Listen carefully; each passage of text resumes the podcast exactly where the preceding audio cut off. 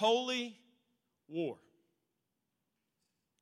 When I use the term holy war, I'm certain that many of you, your hearts and your minds go different places with that phrase.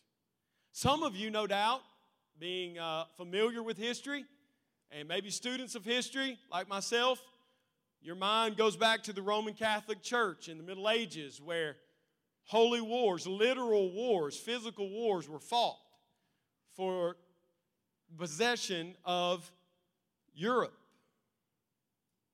where the Muslim empires had come up through Spain and were seeking to rule Europe, and the church forced them out and pressed them back into the Middle East. Some of your minds go there and to that kind of a holy war. Others are more contemporary, much, much more contemporary. And when I use the term holy war, you think about the jihadist of our own day who straps a bomb to himself and blows people up for his God. In hatred of Western civilization and striking back against Christianity, they seek mass destruction. A normal reaction to the term by most civilized people in our day is that this term is barbaric, unsophisticated. And I wager that almost all of us, almost everybody here, is already hoping the live stream has shut down and that's not on the internet because it makes you nervous to be associated with something called holy war. But what you must come to grips with according to our passage and many others, is that every Christian in this room is engaged in the holiest of wars. And the gravest mistake you make every day is you wake up thinking, peace. Peace. Look around, everything's at peace. We Christians are in a war every day of our lives from the moment we are made regenerate in Jesus Christ through the power of His Spirit until we draw our last breath. One of the tactics used against us in this war is that the enemy tries to convince us that we're not really at war. Some of the saddest pictures from the Middle East to me during our days beginning back in 2001 and forward, are pictures of places in Afghanistan and Iraq where war has been waged for year after year after year. And the people now live as if there is no war. They just kind of casually go through the streets, and the kids play soccer next to minefields of IEDs that could instantly take their life. And they just, it's just life. It's not real. It's not real until one of them runs into that minefield and steps on one of those explosive devices and is blown to pieces. And then it's real. But you see, every day when we wake up as Christians, we're tempted by our enemy to act just like those kids. To get as close to the minefield as possible and even to walk in it. Because we're silly and we're entertained and we're sick because we've been drinking the putrid water of this world, acting like it doesn't matter because we're not at war. If you saw kids playing next to a battlefield, I think you would do whatever it takes to convince them that they're playing with mortal danger. Another tactic that the enemy uses against us as Christians is that the enemy deceives us into believing that the pathways of sin are just the way God made me. Some of you flinched when I said that because you used that one this morning when you got angry with your children and you lashed out verbally. And they reminded you that that's not how Christian people act. Because if you don't have an external conscience, you're not raising children. right? If you have a three, four, five year old child in your home and you're doing anything like preaching the gospel to them regularly, when you sin, they will tell you that's not the gospel. That's what I mean by external conscience. And what you shot back to them was, no, I can't help it. You just got to understand I've always been this way. Because you've believed the lie that this is just the way God made me. It's like walking into a workshop or into my office, and I have my laptop computer folded nice and neat, and I'm hammering nails into the wall with my laptop. And you would say, What are you doing? That's a laptop. I know. Why are you doing that with it? That's not what it's made for. Well, I've always done this. Yeah, you've always done that because you're dumb. God made hammers. Use a hammer, don't use a laptop. But see, if I've always used a laptop to hammer my nails in, then I just keep hammering it. And when you tell me that, I think you're ridiculous. This is just how I am. You just gotta, you just gotta deal with it. Yet another tactic of the enemy, enemy is that he whispers to us that the power to defeat sin is weak and incapable of defeating the strong man of sin in our life. I was talking to Aaron, and, and this came out of our discussion earlier, but two weeks ago. What if you were driving down the road this morning and you rode by a road, I mean, a house on the road, and as you were approaching it, there was in the front yard, this is the scene. There's a chihuahua, all two and a half pounds of it. And it's just yapping. You know how chihuahuas do? I don't like chihuahuas. If you own a chihuahua, I'm sorry. They just yap and yap and yap and yap, and they literally can get taken down by fleas. Like they're just minuscule. They're not even dogs. But you drive by, and in this front yard's a Chihuahua, and he's just yapping, and you know what he's yapping at? An 80 pound German Shepherd. And the 80 pound German Shepherd just rolled over on his back, laying there. Is that ridiculous? Now you're going to act like, because you know I'm walking you into a trap, so you're going to act like, I don't know what a German Shepherd is. You're going to have to be a little more specific. You would think that was ridiculous. And if you parked your car and you went up to the door and you knocked and the owner came out and you said, Hey, man, I don't know what's going on out here. He's like, What's wrong? Yeah, it's just yapping. That German just shepherd just laying there. So docile, so sweet. I said, I don't understand. What's the problem? He said, You said to him, the Chihuahua is intimidating and bullying and leading the 80 pound German Shepherd. What in the world is going on? I said, it's, it's simple. It's always been that way. You see, like when we got the German Shepherd puppy, the Chihuahua had been here a long time. It was the lead dog. And even as the German Shepherd grew strong and powerful, all the way to its 80 pounds, where he could literally eat in one bite, that Chihuahua, he willingly lays down at the Chihuahua's feet and just submits himself. Because, see, the Chihuahua's been here a long time. And this new dog, it just goes along with the old Chihuahua. Your enemy whispers to you, that new man is weak, not strong enough. There's no power in that new man to beat this chihuahua of sin. Another thing, and then I'll stop because I could go on and on. Another thing that might happen in your life is you might keep us, we might be kept in sin because our enemy has convinced us that resistance will cost too much.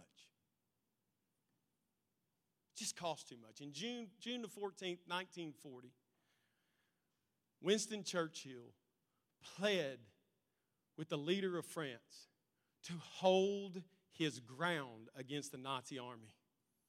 Just hold your ground because we're coming. Roosevelt's going to declare war. The Americans are coming. The Canadians are coming. The British are coming. We will fight with you. And the French begged for that assurance, and because they didn't hear the assurance, two million citizens of Paris, France just fled before the Germans got there, ran away in fear, just ceded over the country. The triumphant arch had a Nazi flag hanging from it by the end of the day. Why were they running? Because they were convinced it was futile to resist and it would cost too much.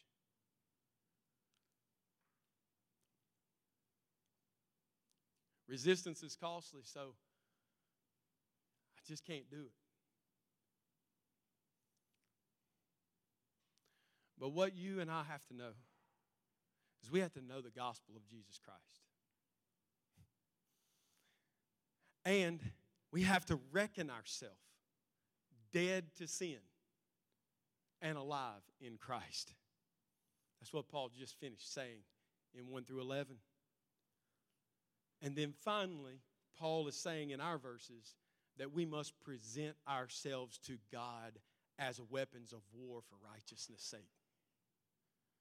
We have to know the gospel, not just factually, but passionately in our hearts know the gospel. And we have to reckon, consider, account ourselves dead to sin in Christ and alive to God for righteousness' sake. And then we have to present our members to God for weapons of war against the enemy every single day of our lives. Grace Fellowship, for the past three weeks, we have flooded you with the message that you are sanctified in Christ. Paul has been focusing on the reality that we are positionally, definitively sanctified in Jesus Christ. I know, I know the struggle when Corey for two weeks stood up and declared boldly that our old nature is dead. I know, I realize that it caused so much inside of you to tremble and to even be angry. When he said that we're sanctified fully by God as believers, and that currently when we sin, we're giving in to perceptions of the old ways and the old nature, and that's really the struggle. This is because our daily lives do not match the reality of our experience of the triumph of God and Jesus Christ over our old nature and our old sin, when he said these kind of things, it caused many of us to stir, myself included. I'm right there with you. That's hard for me. It's hard for me because I know it's true in my head, but in my daily experience, I struggle. And so I'm looking, listen to me. I didn't say it in the beginning. I'm going to add one more way the enemy deceives you is to tell you you're not sanctified in Jesus Christ. You hear what I'm telling you? What the enemy wants you to believe is you're not sanctified in Jesus. You're sanctified by what you do and what you don't do.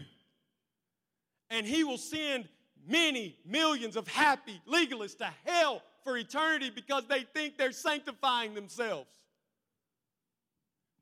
Meanwhile, Paul said, you are sanctified in Christ. You are dead to your sin. You are alive in Him. He declared it. God did so in Christ. I want to agree with Corey. I want to agree with him, and I want to agree with David. And more importantly, with Paul, that when he says we are dead to sin and truly alive to Christ, it is so. And the only reason all of us didn't amen is because you got to hear that over and over and believe it every single day and reckon it to be true, whether you experience it or not. Christ is your life, and your life is now hidden in Him at the right hand of the Father. And who you really are will appear with Him when He appears on that day. Paul, Colossians chapter 3, not Corey, not Carlton, not David, Paul. Ephesians 2, but God, who is rich in mercy, has made you alive with Christ Jesus and seated you in heavenly places. Paul, not Carlton, not Corey, not David. So are you alive? Or are you still dead in your sins? Has God sanctified you? Or have you begun a new life in the Spirit and you will complete it? Listen, by the works of the flesh. Galatians clearly thunders that if you try to complete what God has done with the Spirit, with your flesh, working hard to be approved by God, by the law, you will cancel the work of the Spirit, show it was never true, and you will die in your sin. We, church, have to actually believe the truth of the 110 proof gospel of Jesus Christ. Did you sing the words to that song this morning? I am set what? Free. It's either true or it's not true. It's either real or it's not. And if Christ is not raised from the dead, and therefore we raised with him, then we are to, of all people to be most pitied. Romans 6 is perhaps the most crucial passage for us to know in the area of our already and not yet sanctification. We are, by union with Christ, already sanctified. This happened the moment that we were regenerated by God. The good news that we must know is that when Christ died, we died with him. When Christ was raised from the dead, we were raised with him from the dead to newness of life. Paul says in 2 Corinthians that the old man has gone, behold, the new has come. We are already sanctified because we are joined to Christ in a living union. So much so that right after that, in 2 Corinthians 5, Paul says, We therefore don't consider anyone any longer according to the flesh. Yeah, I know you stopped memorizing at that early, earlier verse, didn't you? The new has come. Oh, glory day. That's awesome. But that's not all. We don't any longer consider ourselves or anybody else in the Christ according to their flesh, but according to the Spirit. Why? Because that's the reality. That's the truest reality for a Christian is we are in Christ. And nothing I do or you do or this world does or the eternal spirits of the demons and Satan array against you can take you and separate you from the love of God in Christ Jesus. Paul, Romans chapter 8.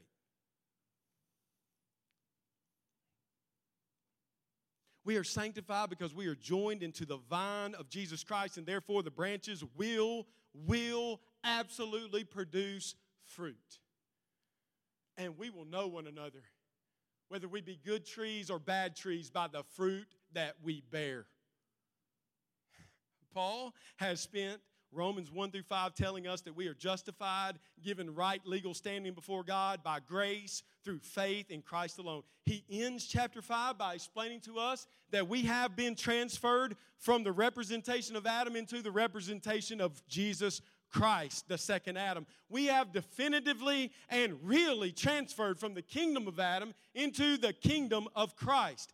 The kingdom of Adam is filled with the law it's filled with sin, it's filled with death. The kingdom of Christ is filled with grace and righteousness and life. And then, having thoroughly explained these great truths of justification through faith alone, we think we're turning the corner to the practical things. Because we're Americans. Because I'm an American. Just tell me what to do now. Paul says, Not yet pump the brakes. When you know justification by grace alone, through faith alone, in Christ alone, you know just enough. just enough to dangerously fall into the error of believing that now that you are in Christ, you alone by yourself can make yourself holy. And so Paul doesn't become practical. He stays theological in the beginning of chapter 6, and he declares some more things to us. What does he say?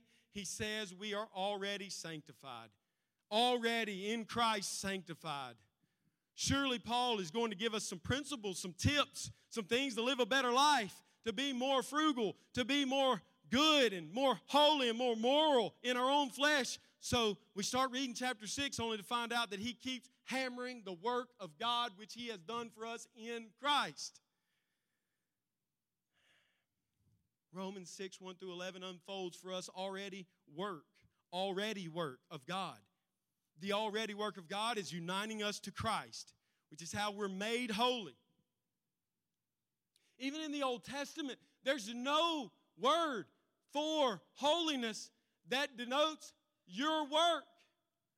600 times holiness is used, and it's always used in regard to God and God making things holy.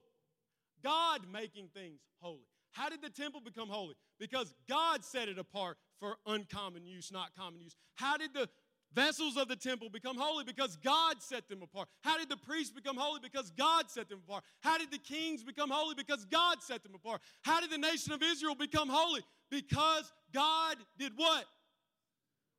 They didn't set themselves apart. They were slaves to Egypt. And they belonged to Pharaoh's grip. And God raised up a mediator named Moses and said, Go and tell Pharaoh to let my people go. Set them free. What is the next thing he says? See, we say that part, but then we stop. Why did he set them free? Why did God send Moses there to tell Pharaoh, Let my people go? So that they may worship me, so that they may worship me in the desert. God didn't just set you free for freedom's sake. Christian, Israel, God set you free so you might worship Him. And He sent 10 mighty, magnificent plagues, and He killed the firstborn of the people of Egypt, and He caused the people of Egypt, God caused them, to take the riches of Egypt and lavish them on the saints, Israel, and they walked out. Over 600,000 men, women, children not counted, they walked out free. Free. But as Cameron said to this week when we were hanging out, what did they do? They just went from Egypt right into the promised land. Nope.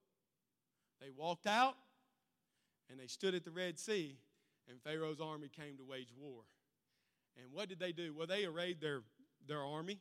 They got it all called together, a bunch of slaves. They'd just been set free. They got their army, they mustered their men, they got their weapons, and they fought Pharaoh and they won. Some of you are shaking your head. Some of you are like, yeah, that's a great story. Where is that in the Bible? to which I would say, read the Bible more. No. They cried out, What have you done? You brought us out here to die. Moses prayed to God, and God said, I will deliver you.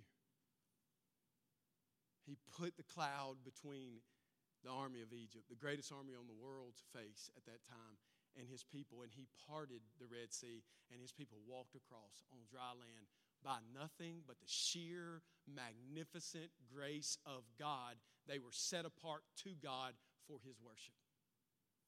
And he crushed their enemy. God crushed them. Is that enough? Nope. They wandered in the desert. They went through the desert. They went to, to the promised land. They got scared of the people in the promised land and they wanted to go back where? To Egypt. They were short on food. What they want to do? Go back to Egypt. They were short on water. What they want to do? Go back to Egypt. They didn't like each other anymore and they wanted to go back to Egypt. All they contributed was go back, go back. We want to go back. They made a even sculpted a thing to worship and called it Yahweh and said, let's, it'll lead us back to Egypt where we had fish and plenty. And God wouldn't let it happen. Because God's intention was to fulfill his word of promise, which was, I will put my people in the land and I will defeat their enemies and they will prosper. Not because of them, because of me. And so, what did God do? He sent his hornets and his angels to drive out their enemies before their face, and they took the land. When I tell you that the Bible is filled with the story of how God makes his people holy, it's from cover to cover. This is what we've been studying in Romans 6 1 through 11. So you might be asking a reasonable question at this point why do I think and why do I feel and why do I act so unholy if I'm truly a holy person in Christ? And that's why Paul wrote Romans 6 12 through 14, not to change the theology, but to further explain the theology. See, God has done the definitive work, and yet the transformation is still to be done. God has said you will have the land, and now you will work alongside God in the process of conquering the land. We don't go from definitive God doing everything to nothing. We go from that to God still transforming us through the power and the presence of His Son. Let not sin, therefore, reign in your mortal body to make you obey its passion. Do not present your members to sin as instruments of unrighteousness, but present yourselves to God as those who have been brought from death to life, and your members to God as instruments of righteousness. For sin will have no dominion over you, since you are not under law, but under grace. Today, our passage reveals to us that we are in the middle of a war for our affection, our desire, our obedience, our holiness. We are called to defeat the enemy of lust, which so longs to trap our lives in the clutches of sin and sit on the throne of our life and rule and reign over us. That's the language that Paul uses. We must defeat this enemy. There's no option. We must defeat him day after day after day until we pass through the cold waters of death into that eternal promised land where we will finally rest and the war will be completed. we need to realize that when God definitively acted at the cross to pay the price that was due for our sin in the death of Jesus, He also acted definitively in Jesus Christ to, at that moment, break the power of sin and the, in, in the life of the believer, break the power of the sin that was there for so long, break the power of sin and set His people free, make them holy. God paid the penalty of sin through Christ, which deals with our justification. And He paid for the corruption of our flesh, which is sanctification, and He did it in Christ at the cross. That's what the definitive words of the Bible say. And yet, our experience every single day is in this mortal body, this fleshly body. Every day we're there. And today, our passage wants us to be left with no excuses for keeping on sinning because while some of you got angry at definitive sanctification preaching, others of you got happy. You got happy. Because, like a fool that goes back like a dog and eats his vomit, you decided that because it didn't have any hold over you anymore, you just live in it. And for the last few weeks, some of you have gone out and sinned greatly and what you've said every time you sin when guilt strikes you or when, when you're confronted with your sin by your conscience, you just tell your conscience, oh, be quiet. I'm holy in Christ. I'm free. I can do this. God won't do anything. I'm good. You're just like a kid playing in a mine hole, waiting for it to go off and blow you to pieces. That's what you're doing with the freedom you've been given.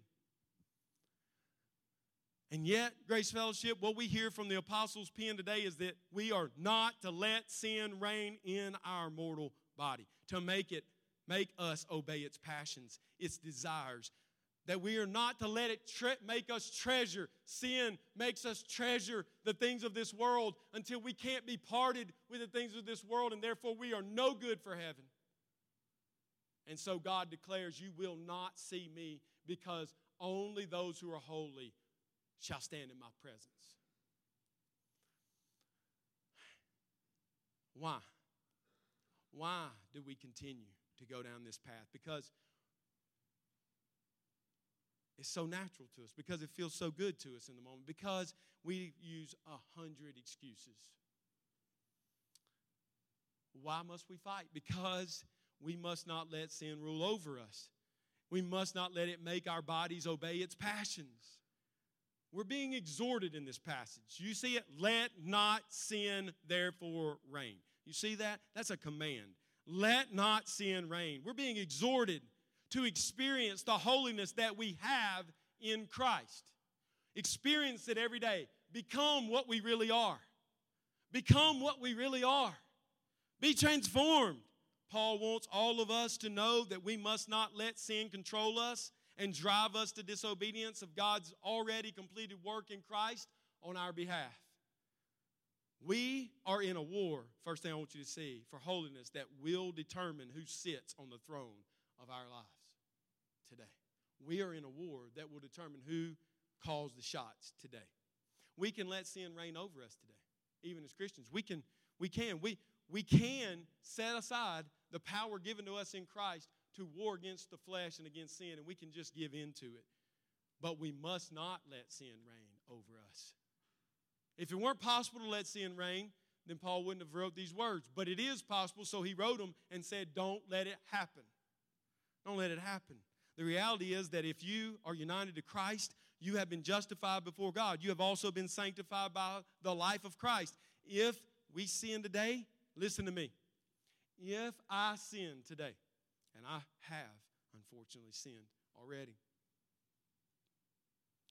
if I leave here and sin again, then this is what I need to know. It'll be because I choose to sin. I choose it.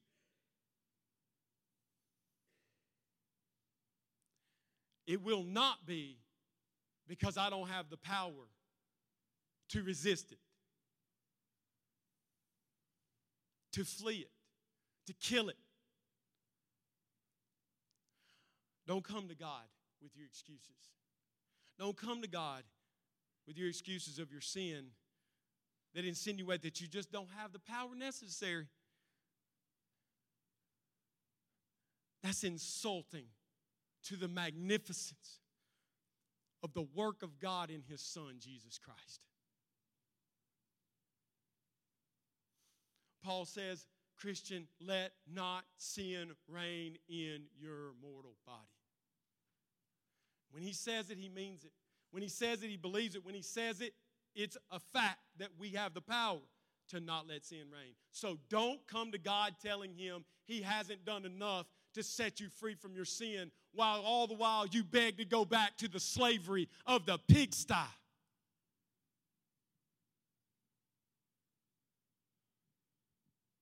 Sin is an impostor to the throne of the Christian life. It's an impostor. It's the remnant of the old man that's left in our mortal flesh. And it is a defeated foe, but it is not gone. Sin is not gone. The mortal body still feels the law of sin, it still feels it. Oh, the man, the man, the nature, the old nature, it's dead. And no longer, in essence, is who we really are.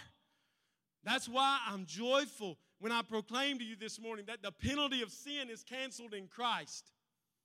And the power of sin is broken in Christ. And we have been truly set free from the power of sin. Do you believe that? Obviously, maybe not.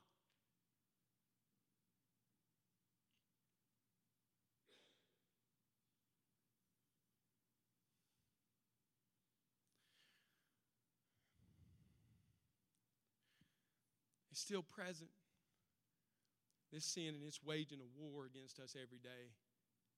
And Paul says, don't give sin the throne of your life. What does sin want to do? Why does he want to sit? Why does sin want to sit on the throne of your life, Christian? Well, simple.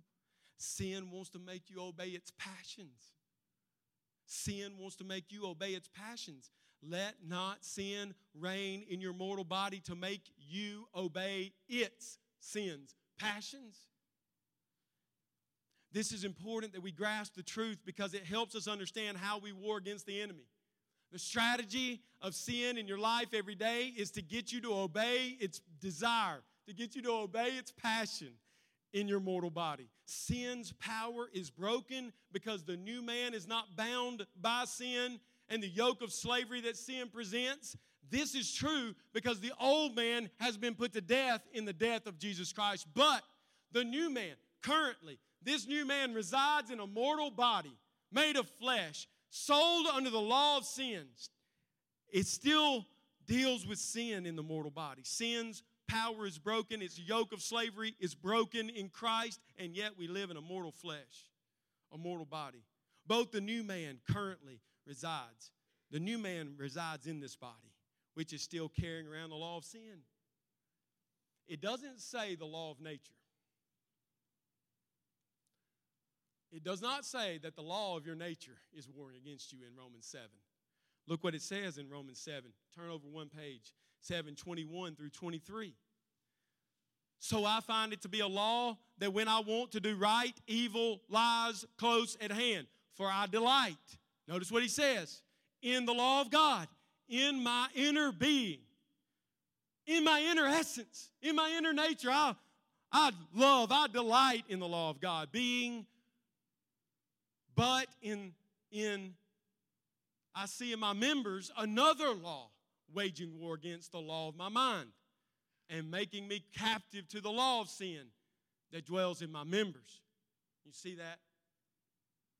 The man, Paul, as a believer, his mind, his heart, his will was delighting in God's law, God's way, God's righteousness, but in his body, there was another law waging war against him, he says. And that law was the law of sin and death. So when I say that the law of sin is real and it is in your mortal body, that's exactly what the Bible says. This is where the war is fought every moment of every day, is in our mortal bodies. It's fought. Sin has no power over the new man. Not really. Not really. But sin wages war against the new man in the flesh. That's what you experience daily, isn't it? You experience this war every day. God has given us good desires, good passions that have been corrupted by sin. In our original state, we had good passions and good desires, but they've been corrupted. So we have to have new desires and a new heart. We have good desires to have enough material wealth to provide for our family with shelter with clothing and earthly security. This is a good desire that we want enough to be able to take care of all of our true needs. What does sin do with that God given good desire? Oh, it turns it into materialism, greed, and the love of money, so that we turn a blind eye to those in need and we take more and more and more to our own pleasures and our own self. We have a good desire to have friends and community and enjoy life with them. What does sin do with that desire given by God? Well, it turns it, tries to turn it, the good desire, into a love of the praise of man, which makes us man pleasers. Or it makes us feel the sting of rejection by the others so deeply that we withdraw from community and we go within ourselves into depression and anxiety and we become antisocial because sin's desire is to rule over you. We have a good desire for intimacy through sex with our spouse. And this is a God given good desire. And what does sin do? Sin perverts that passion into sinful lust, pornographic filth, fornication, and adultery. Let me tell you something how dangerous this war is when you don't realize you're in the midst of it. Some of you are right now looking at the filth that's freely available to you through the sewage of this world on the internet. I've been where you were years ago. I've been there. And you're looking at it, and it is changing your mind. Your, it's changing, it's literally changing the way you see the world. And you'll go out and check the mail tomorrow or the next day or sometime in the future if you keep living that way. even as a Christian, you'll look down the street and there'll be a neighbor, maybe two or three houses down, and you'll see her. It's harmless, and you'll wave, and she'll wave back. And your newly wired pornographic mind will say, She likes me. And I like that. And so you'll make sure you check the mail at the same time every day, hoping she's there again. And y'all will play this game of waving until you speak in the street. No, no, that's no sin. No problem, right? Just being friendly. Your wife might see you and you say, Oh, she's just from down the street. We're just friends. But one night, you won't be able to sleep. And you'll say, I'll go for a walk. I'll go for a walk. And you'll walk and you'll see her house and you'll think, I wonder if she's still awake. And you'll look and she's still moving. And you'll begin to voyeurly look at her and take her to yourself to feed this desire that sin has perverted. And before you know it, you will be in the clutches, and she will be in the clutches of full blown sexual sin. You think looking at a computer screen doesn't hurt anybody? You think it doesn't matter? It's all harmless. It's better than actually acting on something. Sin has lied to you, and you have willingly believed it. You say, oh, that's, man, that's a stretch. Go read the account of Samuel and see if what I've told you is not exactly what David did when he committed adultery with a Bathsheba. And you want to know how bad it gets? He murdered her husband to get away with his sin. There is no harmless sin because sin is at war with you to sit on the seat of your heart and reign and rule over you. And its desire is to utterly and completely destroy you.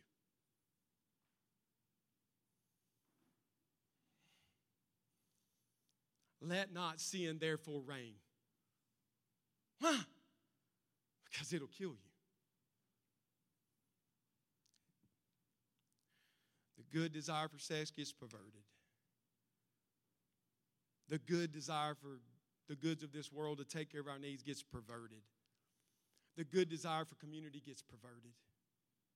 Sin drives us to all kinds of sins, like we see the good drink of wine, which was given by God to make glad the heart of his people in celebration. And sin perverts it so that we want excess of it. And all the other drugs that are available to our world so that we become addicted and alcoholics. We have a good desire for food. And what does sin do? Sin takes that desire and drives it into gluttony, which causes disease in our bodies and disqualifies our testimony because we have no self control and ultimately it will kill us.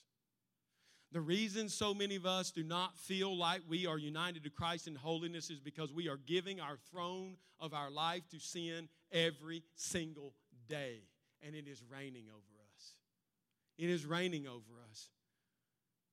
It is sitting on the seat and it is thundering out and barking out orders.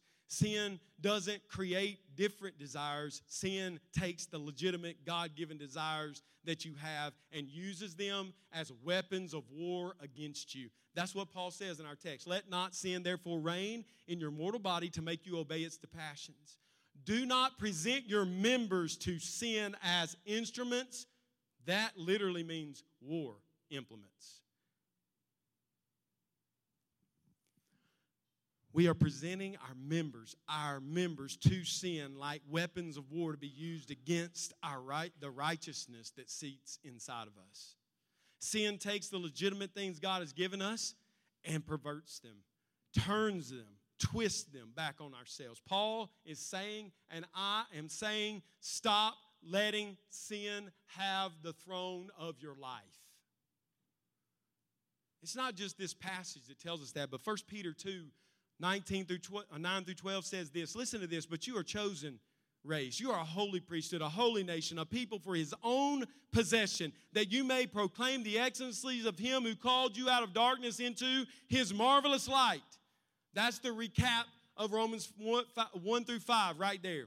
Once you were not a people, but now you are God's people. Once you had not received mercy, now you have received mercy. Beloved, I urge you, as sojourners and exiles, to abstain from the passions of the flesh which wage war against your soul. That's what Peter says. But how do we do it? How do we wage this war? Well, we wage this war by presenting our members to God as weapons of righteousness and not presenting our members as sins, weapons for unrighteousness. The answer to how we do not let sin have the throne of our life is simple, yet one of the hardest battles you could ever fight. Let me give you a visual of this. Let me give you a visual of this. Remember, I said the Chihuahua is ruling over the German Shepherd? When you present your members to God to wage the war against sin in your life, the German Shepherd gets up off his back and kills the Chihuahua and walks away. Kills it.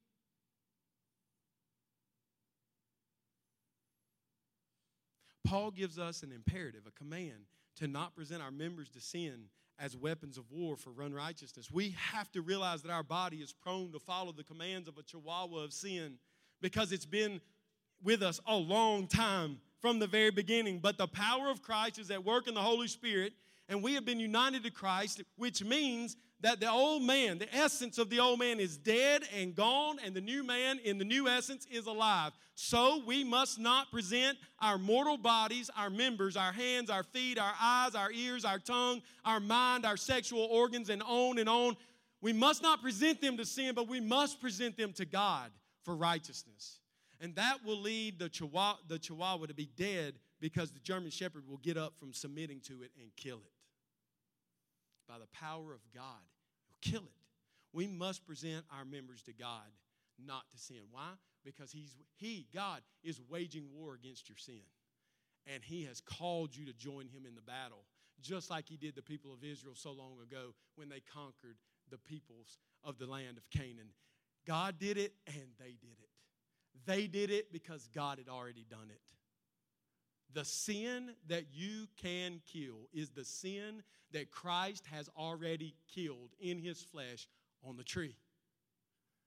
And now for you to say, well, I just can't help it, is a mealy mouthed wimp of an excuse before a holy God who requires holiness from all of his children. It is spitting in the face of Jesus Christ anew and saying, You're not strong enough to beat my sin. You're taunting Jesus. When you sin, when I sin, we are taunting Jesus. We are joining with sin and turning the guns of our members on Jesus and saying, You're insufficient. It's your fault. You made me this way. You haven't done enough. Take it away. Instead of taking those guns, those same war implements, and presenting them to God before His holy altar and saying, This I will not look at my neighbor and sin. It will not. Why? Because Christ has redeemed my eyes and they belong to Him. And I will not make Christ look at what is unholy.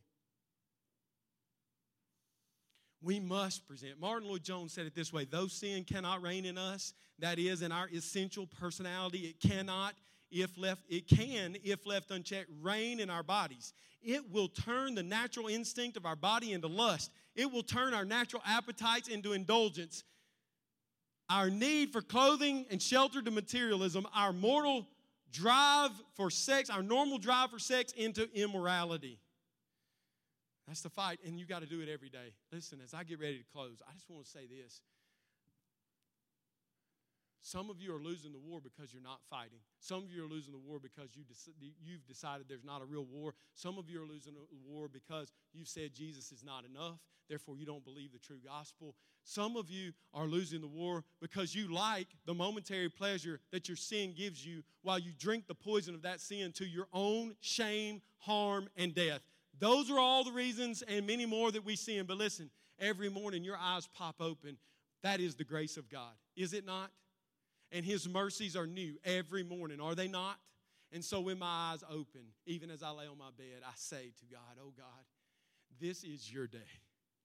You have made it, and I want to be glad in it. So, how, God, can I be glad? Well, I'm glad because your son, Jesus Christ, has lived the life I could not live. And he has died the death I deserve to die.